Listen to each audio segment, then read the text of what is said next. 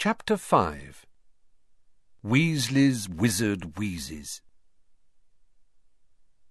Harry spun faster and faster, elbows tucked tightly to his sides, blurred fireplaces flashing past him, until he started to feel sick and closed his eyes.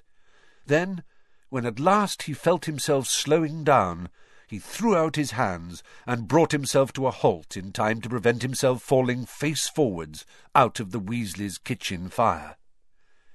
Did he eat it? said Fred excitedly, holding out a hand to pull Harry to his feet.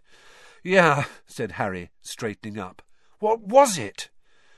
Ton-Tongue Toffee, said Fred brightly. George and I invented them. We've been looking for someone to test them on all summer. The tiny kitchen exploded with laughter. Harry looked around and saw that Ron and George were sitting at the scrubbed wooden table with two red-haired people Harry had never seen before, though he knew immediately who they must be, Bill and Charlie, the two eldest Weasley brothers. "'How are you doing, Harry?' said the nearer of the two, grinning at him and holding out a large hand, which Harry shook, feeling calluses and blisters under his fingers. This had to be Charlie, who worked with dragons in Romania. Charlie was built like the twins, shorter and stockier than Percy and Ron, who were both long and lanky. He had a broad, good-natured face which was weather-beaten and so freckly that he looked almost tanned. His arms were muscly, and one of them had a large, shiny burn on it. Bill got to his feet smiling, and also shook Harry's hand. Bill came as something of a surprise. Harry knew that he worked for the Wizarding Bank, Gringotts, that he had been head boy of Hogwarts, and had always imagined Bill to be an older version of Percy, fussy about rule-breaking and fond of bossing everyone around. However, Bill was, there was no other word for it, cool.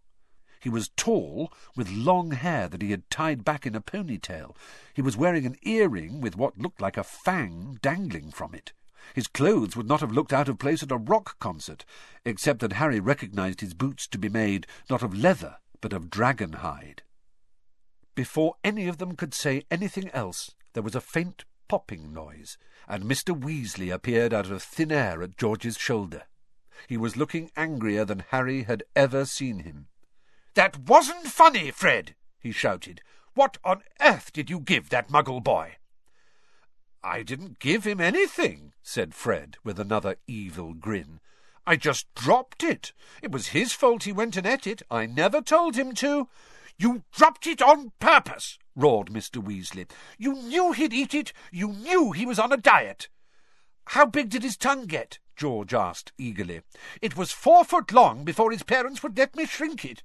Harry and the Weasleys roared with laughter again. It isn't funny, Mr. Weasley shouted. That sort of behaviour seriously undermines wizard-muggle relations.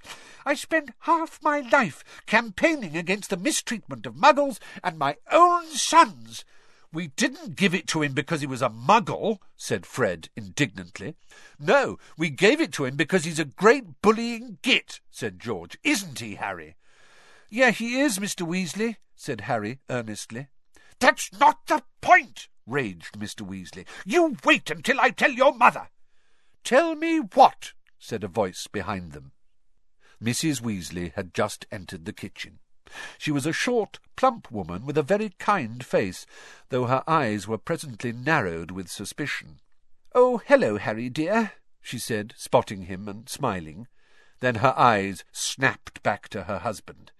Tell me what, Arthur? Mr. Weasley hesitated.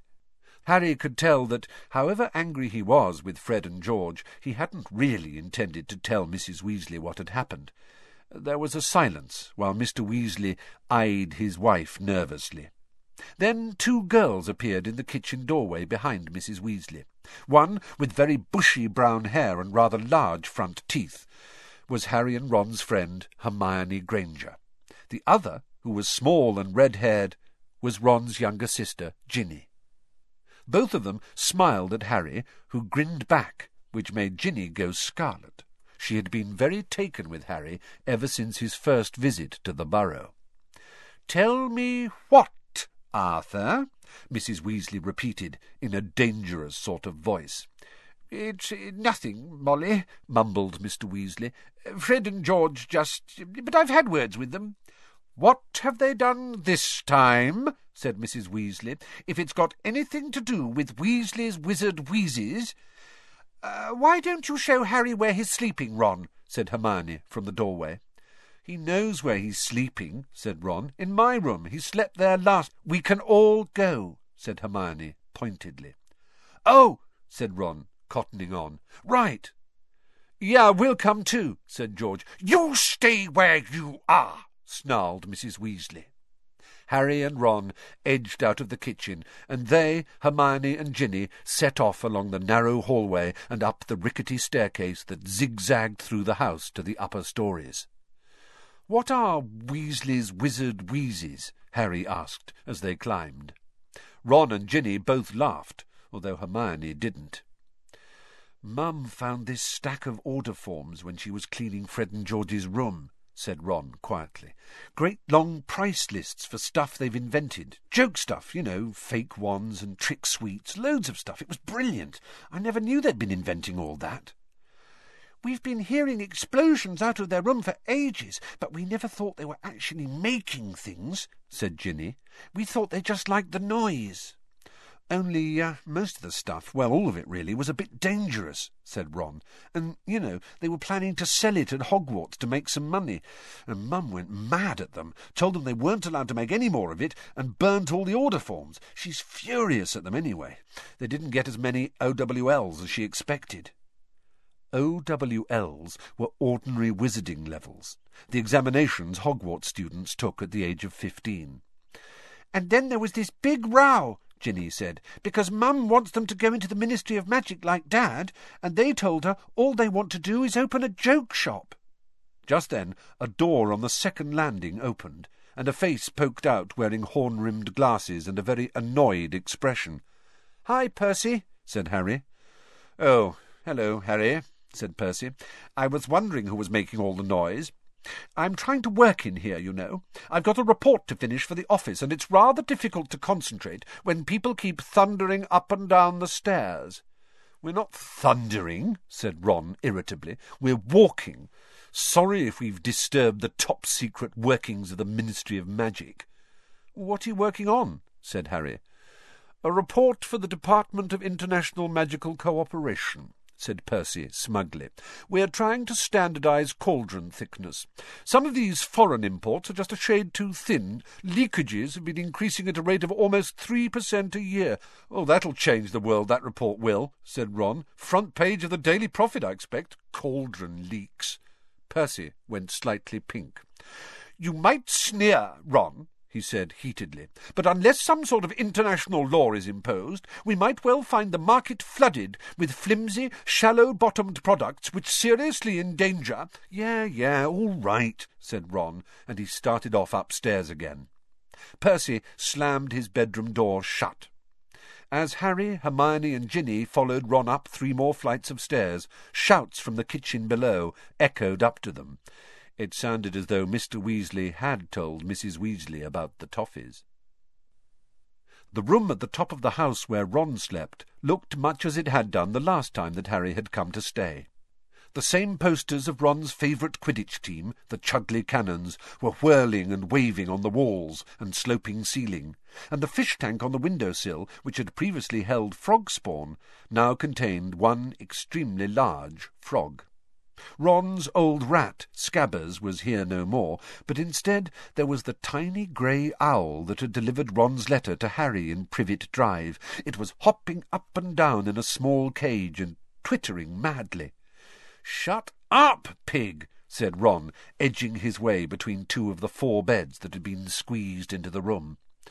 Fred and George are in here with us because Bill and Charlie are in their room, he told Harry. Percy gets to keep his room all to himself because he's got to work. Um, why are you calling that owl Pig? Harry asked Ron. Because he's being stupid, said Ginny. Its proper name is Pigwidgeon. Yeah, and that's not a stupid name at all, said Ron sarcastically. Ginny named him, he explained to Harry. She reckons it's sweet. And I tried to change it, but it was too late. He won't answer to anything else. So now he's Pig. I've got to keep him up here because he annoys Errol and Hermes. He annoys me, too, come to that. Pigwidgeon zoomed happily around his cage, hooting shrilly. Harry knew Ron too well to take him seriously. He had moaned continually about his old rat Scabbers, but had been most upset when Hermione's cat, Crookshanks, appeared to have eaten him. Where's Crookshanks? Harry asked Hermione now. Out in the garden, I expect, she said. He likes chasing gnomes. He's never seen any before. Percy's enjoying work, then, said Harry, sitting down on one of the beds and watching the Chudley cannons zooming in and out of the posters on the ceiling. Enjoying it? said Ron darkly. I don't reckon he'd come home if Dad didn't make him. He's obsessed. Just don't get him onto the subject of his boss. According to Mr. Crouch, as I was saying to Mr. Crouch, Mr. Crouch is of the opinion. Mr. Crouch was telling me. They'll be announcing their engagement any day now. Have you had a good summer, Harry? said Hermione. Did you get our food parcels and everything? Yeah, thanks a lot, said Harry. They saved my life, those cakes. And have you heard from... Ron began, but at a look from Hermione he fell silent. Harry knew Ron had been about to ask about Sirius. Ron and Hermione had been so deeply involved in helping Sirius escape from the Ministry of Magic that they were almost as concerned about Harry's godfather as he was. However, discussing him in front of Ginny was a bad idea. Nobody but themselves and Professor Dumbledore knew about how Sirius had escaped, or believed in his innocence. I think they've stopped arguing, said Hermione to cover the awkward moment, because Ginny was looking curiously from Ron to Harry. Shall we go down and help your mum with dinner? Yeah, all right, said Ron. The four of them left Ron's room and went back downstairs to find Mrs. Weasley alone in the kitchen, looking extremely bad-tempered. We're eating out in the garden, she said when they came in. There's just not room for eleven people in here. Could you take the plates outside, girls? Bill and Charlie are setting up the tables. Knives and forks, please, you two, she said to Ron and Harry, pointing her wand a little more vigorously than she had intended at a pile of potatoes in the sink, which shot out of their skins so fast that they ricocheted off the walls and ceilings. Oh, for heaven's sake! she snapped now directing her wand at a dustpan which hopped off the side and started skating across the floor, scooping up the potatoes. Those two! she burst out savagely, now pulling pots and pans out of a cupboard, and Harry knew she meant Fred and George. I don't know what's going to happen to them, I really don't. No ambition, unless you count making as much trouble as they possibly can. She slammed a large copper saucepan down on the kitchen table and began to wave her wand around inside it. A creamy sauce poured from the wand tip as she stirred.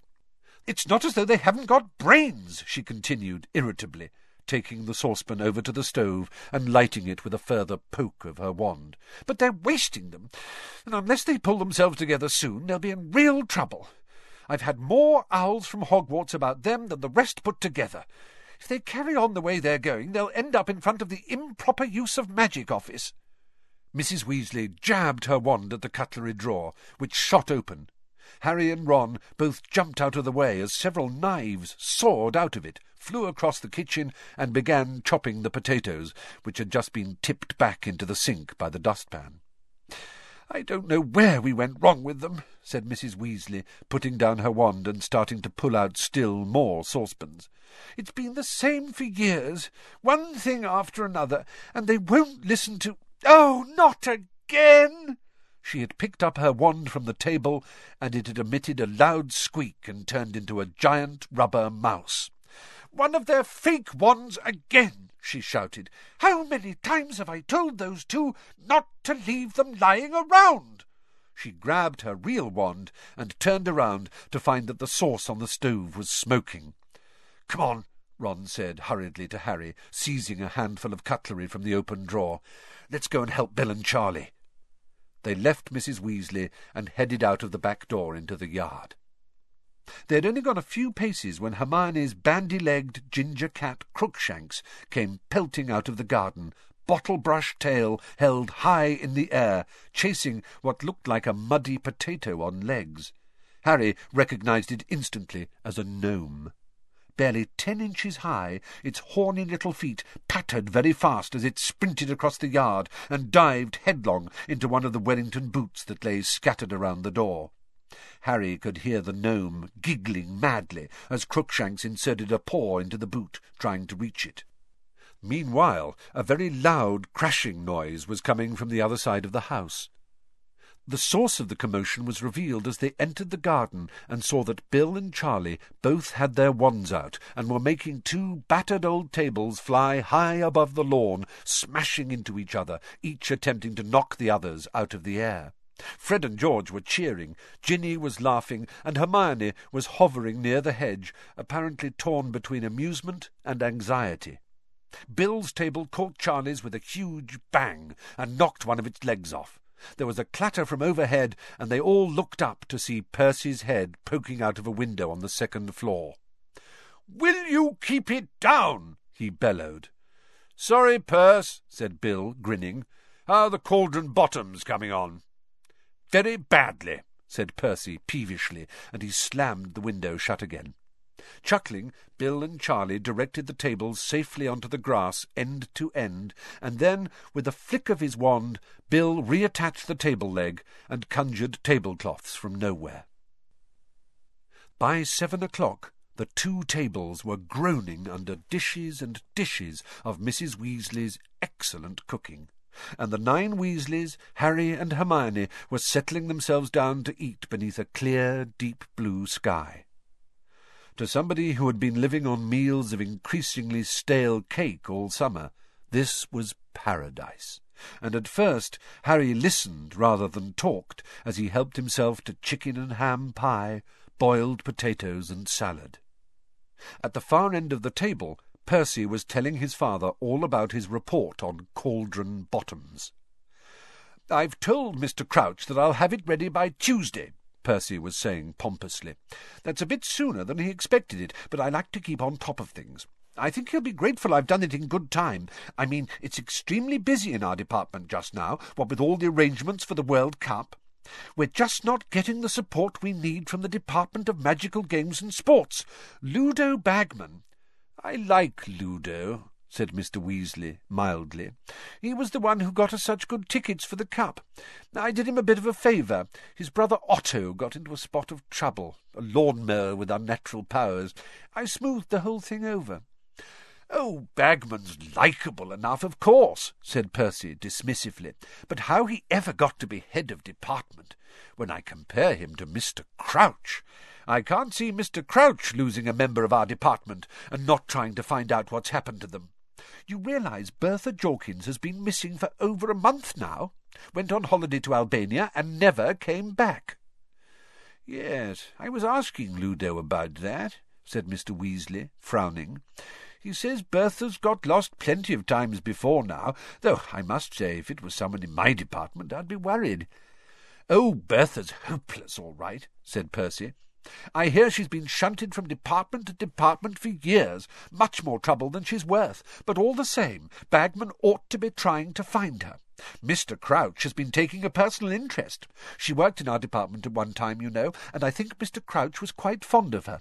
But Bagman just keeps laughing and saying she probably misread the map and ended up in Australia instead of Albania. However, Percy heaved an impressive sigh and took a deep swig of elderflower wine. We've got quite enough on our plates at the Department of International Magical Cooperation without trying to find members of other departments too. As you know, we've got another big event to organize right after the World Cup. He cleared his throat significantly and looked down towards the end of the table where Harry, Ron, and Hermione were sitting. You know the one I'm talking about, father. He raised his voice slightly. The top secret one. Ron rolled his eyes and muttered to Harry and Hermione. He's been trying to get us to ask what that event is ever since he started work. Probably an exhibition of thick-bottomed cauldrons. In the middle of the table, Mrs. Weasley was arguing with Bill about his earring, which seemed to be a recent acquisition with a horrible great fang on it. Really, Bill, what do they say at the bank? Mum, no one at the bank gives a damn how I dress as long as I bring home plenty of treasure, said Bill, patiently. And your hair's getting silly, dear, said Mrs. Weasley, fingering her wand lovingly. I wish you'd let me give it a trim. I like it, said Ginny, who was sitting beside Bill. You're so old-fashioned, Mum. Anyway, it's nowhere near as long as Professor Dumbledore's. Next to Mrs. Weasley, Fred, George, and Charlie were all talking spiritedly about the World Cup. It's got to be Ireland, said Charlie thickly through a mouthful of potato. They flattened Peru in the semi-finals. Bulgaria have got Viktor Krum, though, said Fred. Krum's one decent player. Ireland have got seven, said Charlie shortly. I wish England had got through, though. That was embarrassing, that was. What happened? said Harry eagerly, regretting more than ever his isolation from the wizarding world when he was stuck in Privet Drive. Harry was passionate about Quidditch. He had played as Seeker on the Gryffindor House Quidditch team ever since his first year at Hogwarts and owned a Firebolt, one of the best racing brooms in the world. Went down to Transylvania, three hundred and ninety to ten, said Charlie gloomily. Shocking performance. And Wales lost to Uganda, and Scotland was slaughtered by Luxembourg. Mr. Weasley conjured up candles to light the darkening garden before they had their pudding, homemade strawberry ice cream. And by the time they had finished, moths were fluttering low over the table, and the warm air was perfumed with the smells of grass and honeysuckle. Harry was feeling extremely well fed and at peace with the world as he watched several gnomes sprinting through the rose bushes, laughing madly and closely pursued by Crookshanks. Ron looked carefully up the table to check that the rest of the family were all busy talking. Then he said very quietly to Harry, So, have you heard from Sirius lately? Hermione looked round, listening closely. Yeah, said Harry softly. Twice. He sounds okay. I wrote to him the day before yesterday. He might write back while I'm here. He suddenly remembered the reason he had written to Sirius, and, for a moment, was on the verge of telling Ron and Hermione about his scar hurting again, and about the dream which had awoken him. But he really didn't want to worry them just now, not when he himself was feeling so happy and peaceful. Look at the time, Mrs. Weasley said suddenly, checking her wristwatch. You really should be in bed, the whole lot of you. You'll be up at the crack of dawn to get to the cup. Harry, if you leave your school list out, I'll get your things for you tomorrow in Diagon Alley. I'm getting everyone else's. There might not be time after the World Cup. The match went on for five days last time. Wow! Hope it does this time, said Harry enthusiastically. Well, I certainly don't, said Percy sanctimoniously. I shudder to think what the state of my in-tray would be if I was away from work for five days. Yeah, someone might slip dragon dung in it again, eh, Perce? said Fred. That was a sample of fertilizer from Norway, said Percy, going very red in the face. It was nothing personal. It was, Fred whispered to Harry as they got up from the table. We sent it.